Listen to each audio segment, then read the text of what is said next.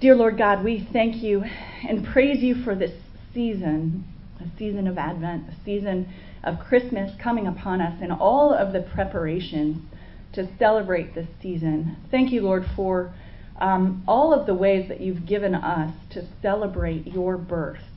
But Lord, as we look at the things that lie ahead of us, uh, looking down the pipeline to the next few weeks, we're overwhelmed. We're overwhelmed by the checklists, the purchasing, the arranging, the cleaning, the decorating, the baking. So I ask now, Lord Jesus, would you be present in our midst and would you bring us your peace, that peace that passes all understanding? Would you root us and to ground us in your love um, so that whatever else we do in this season, we might know that first and foremost, and we might be able to throw away and not do the things um, that we're not called to do, that you would not have us do, that are um, less important than simply um, putting you first and being with you. So we ask this um, in your name, Lord Jesus Christ. Amen. I better finish this because if I don't finish it now, I don't have anywhere to put it, is what I realized. So. Well, I had this realization about 10 years ago. If you can believe it, I was an adult 10 years ago. I know I look, I thankfully, some people have said that I look younger than I am, and if I do, it's because my mother looks younger than she is. Um, once someone in our diocese in Pittsburgh that I grew up in I was back there for seminary, and uh, they said, "Oh, you're the daughter of Janet Layton," and I said, "Yes, yes, I am." And they said, "Oh, she who does not age." Um,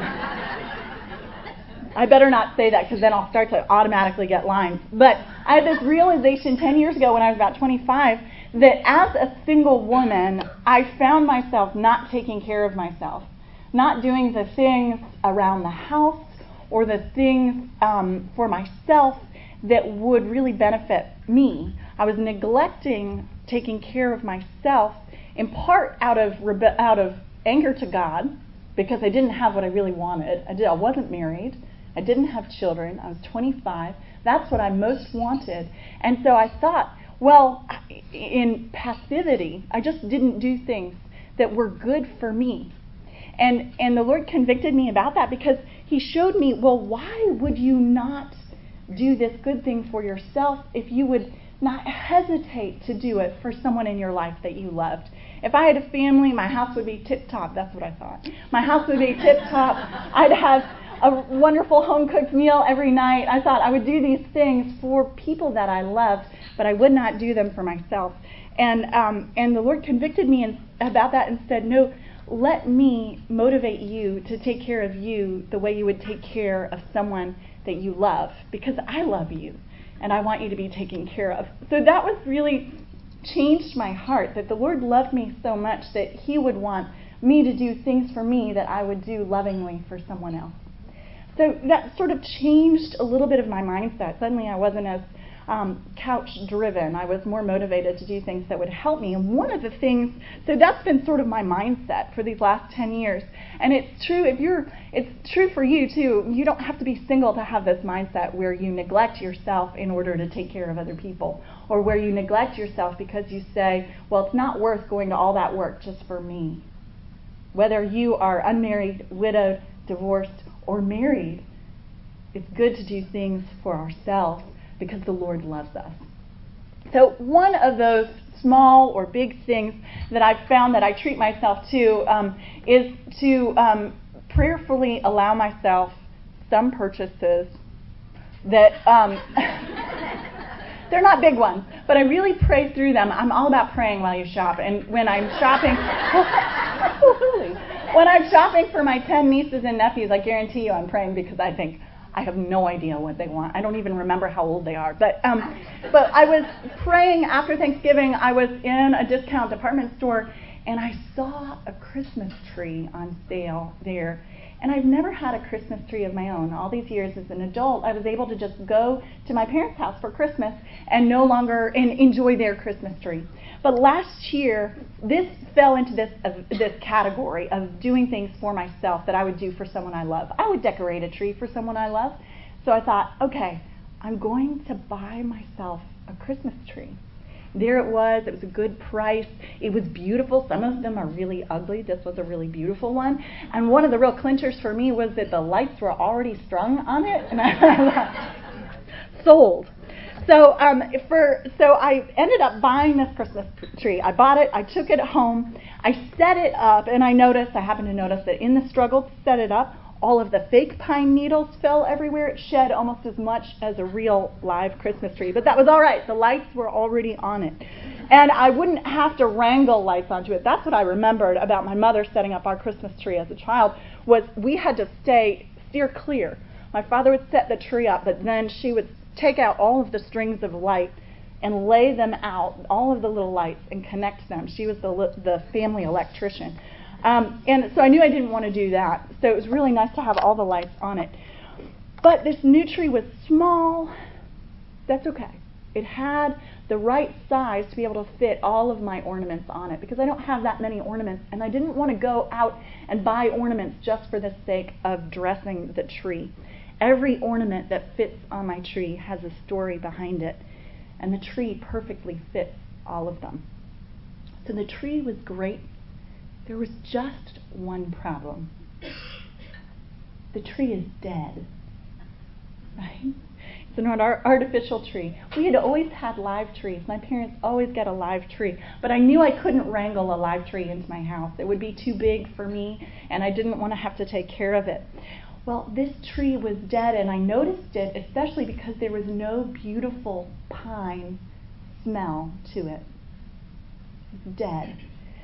But last year, what I did, I went out and I got a pine candle that's very realistic, and that helped me. and this year, I bought a live wreath, so it's all good. But this brings me to my first point. Yes, there is a point behind all of this, and that is that Christmas trees are alive. And more than that, Christmas trees are evergreen. The famous ode to the Christmas tree, O Tannenbaum, knows this truth. O Christmas tree, O Christmas tree, thy leaves are so unchanging, not only green when summer's here, but also when it's cold and drear one of our favorite symbols for Christmas is this tree that is green throughout all four seasons. It is a tree of life. The Christmas tree is a symbol of perpetual life, untainted, unfazed by death.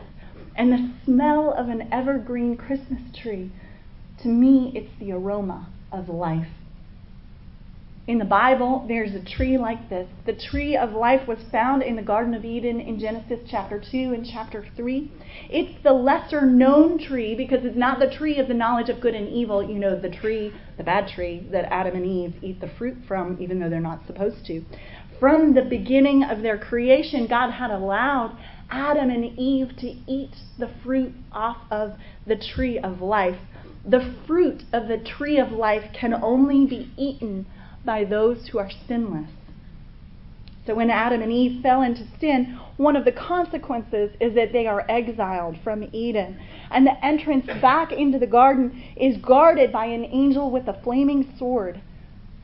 This seems harsh, but it is a mercy. God, in His mercy, will not allow Adam and Eve to live on perpetually in their broken state of sin and rebellion. He will not allow there to be eternal destruction and death in His good creation. This is the beginning of a sign of redemption. It would be a terrible existence, wouldn't it, to live on perpetually in rebellion and disobedience. So, no, the way back to the tree of life is barred from Adam and from Eve. But the smell of our Christmas tree is the smell of the tree of life, is what I would suggest. Secondly, what about the fruit? Well, we're not really sure how evergreen trees came to be a part of our Christmas tradition, but we know for sure that they probably came into play in Germany in the 16th century. One legend of their origin says that they came about because of the mystery plays that went on in the great churches and cathedrals of Europe. Those mystery plays were a way for an illiterate people to learn the stories of the Bible to learn the stories of salvation.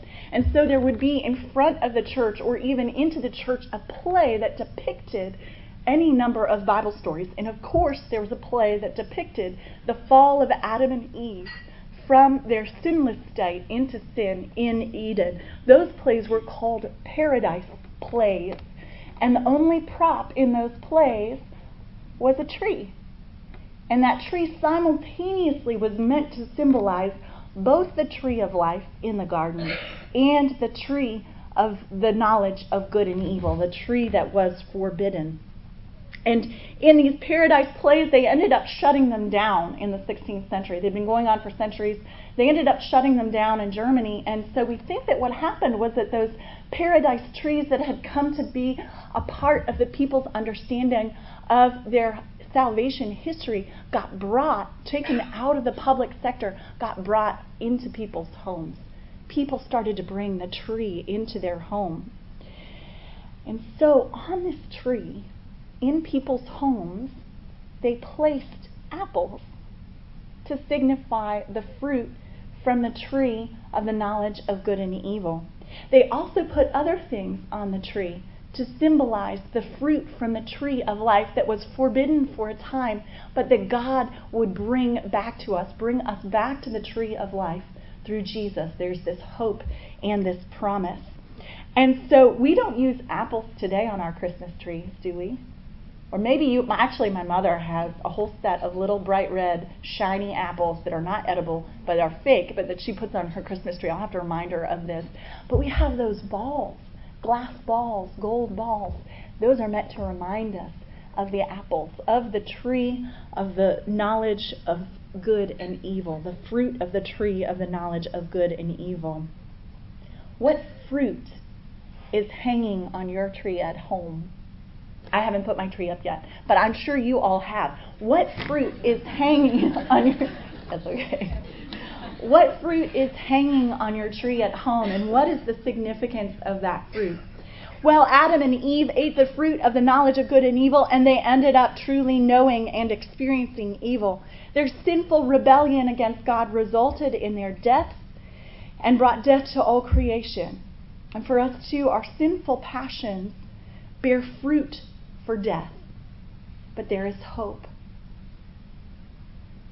Though God has banned us from Eden, just like He banned Adam and Eve, God has provided a different way to the tree of life, no longer in Eden, but now in Calvary. And at the end of all time, the tree of life is there in the New Jerusalem. Life and death are both present at the tree of Calvary. The cross of Jesus is called a tree all throughout Scripture by both St. Peter and St. Paul. And um, they see it in their sermons. You hear, hear it in their sermons in the book of Acts as well as in their letters. Peter writes Jesus himself bore our sins in his body on the tree, that we might die to sin and live to righteousness. By his wounds you have been healed. That tree's fruit, the cross's fruit, is offered freely to undeserving sinners. I need that fruit. You need that fruit.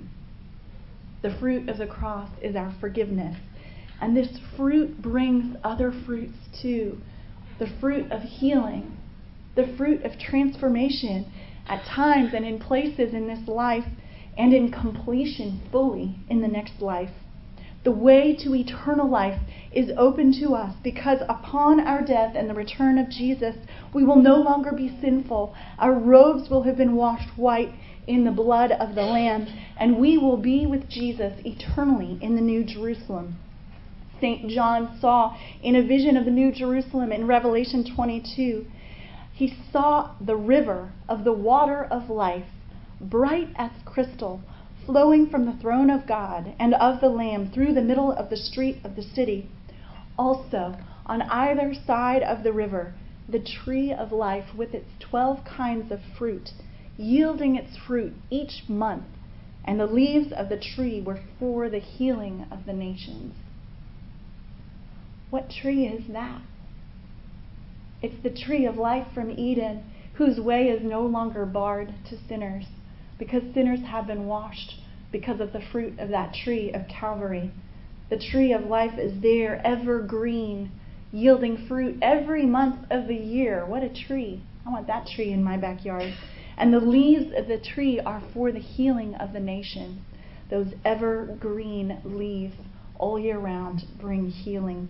Forgiveness and healing have come to us through Jesus, and we partake of the fruit of the tree of Calvary instead of willfully plucking the fruit like Adam and Eve in our own self made merit, on our own strength, because of our own choice. Jesus says to us instead, the way he said to his first disciples the night before his death, he says, Take and eat this in remembrance of me. He offers it to us freely. He invites us to the table. He invites us to the tree to eat the fruit of His own labor, the fruit of His own merit. And so we take and eat now at God's invitation, not against His prohibition. We are welcome to eat because of Jesus' saving action on our behalf. And our Christmas tree can remind us of this fruit because of the beautiful fruit hanging on our trees, hanging on the branches of our Christmas tree. We are reminded of the fruit of forgiveness and life given so graciously to us through Jesus Christ. That we smell the aroma of life and we take and eat the fruit. Finally, my last point is that the Christmas tree is a vision breaking through the darkness. Last year, even though my tree was so small and dead, it brought me so much joy. As the candle, the candle made it alive.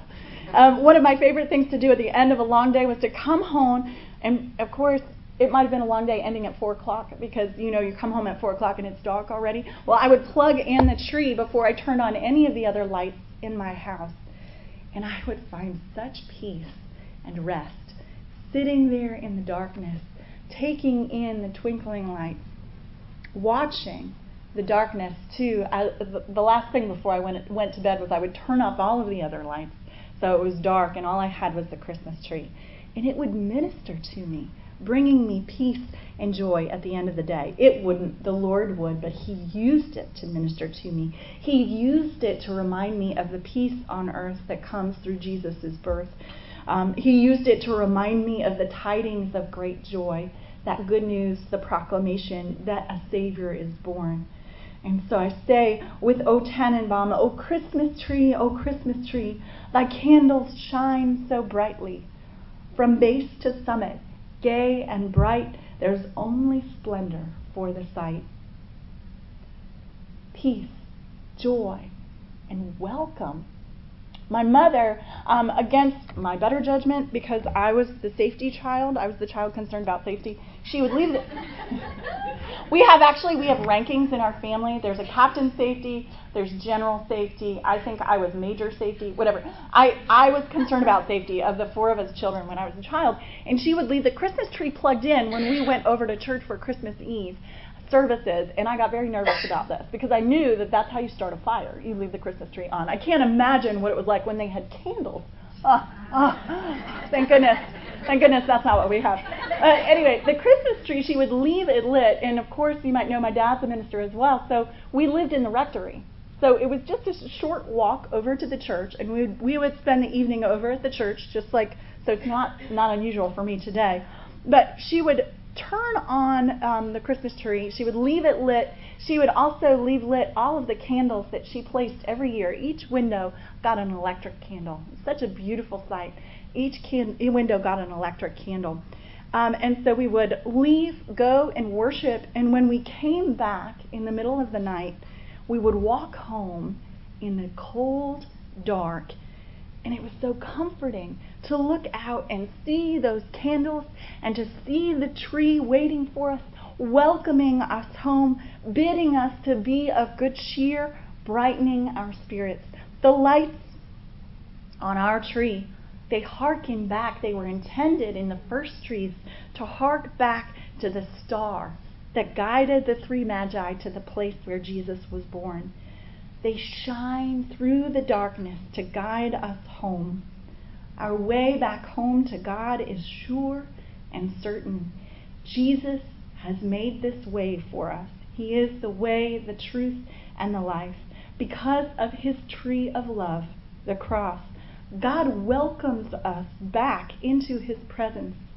He beckons us to come in out of the cold, out of the dark. There's no coincidence that we celebrate the birth of Jesus at the darkest time of the year.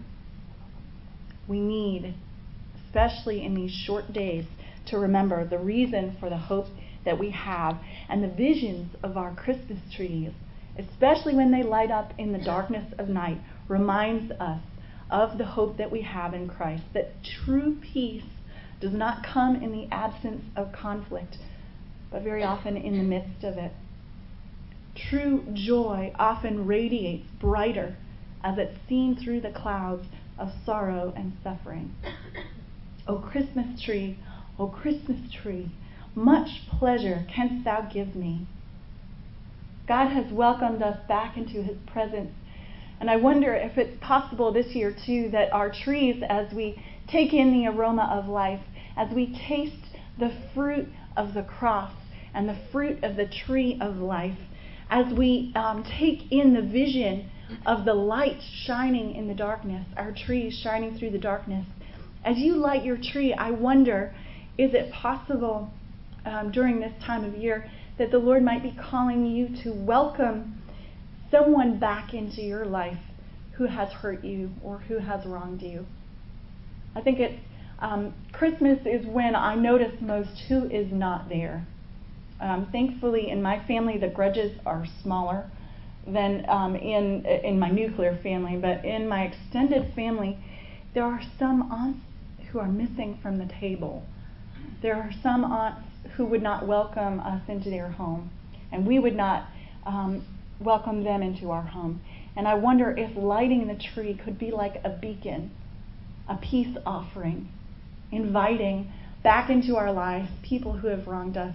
Because we've received forgiveness, we are free by the power of the Holy Spirit to turn around and offer it to people even when they're undeserving. That's the problem. Well, she hasn't done thus and such to um, make her way back to me. God has paved the way for us through His Son back into relationship with Him. And He gives us the freedom to turn on the lights and welcome back into our lives even those who might have hurt us as thanksgiving for the forgiveness that we've received. Your tree, your tree at home, represents the tree of life the tree that once bore on it God's own sorrow and suffering. Your Christmas tree is an, a tangible reminder of the aroma of eternal life, the fruit of the work of Christ on our behalf, and the vision of hope and welcome that we have in Him. Take it in. It doesn't matter if you finish that last thing on your list. Take it in. Smell the evergreen. Taste the fruit. See the glory of the vision. O Tannenbaum, O Tannenbaum, how richly God has decked thee. And in the words of St. John, we have seen his glory, the glory of our Lord Jesus Christ. Glory, sort of like a Christmas tree, but even better. We have seen his glory glory as of an only Son sent from the Father. Let's pray. Thank you, Lord Jesus, for being born to us in Bethlehem, for coming down um, even out of your great power as the Son of God, shedding your great power so that you might redeem us and bring us back into relationship with the Father. Thank you for your tree the tree of your cross and for the fruit that your tree bears on our behalf. Give us great courage to take again and eat this Christmas time, to receive and to light our trees in thanksgiving and in welcome. Thank you, Lord. Give us your peace. Give us great joy. Give us restoration through Jesus. Amen.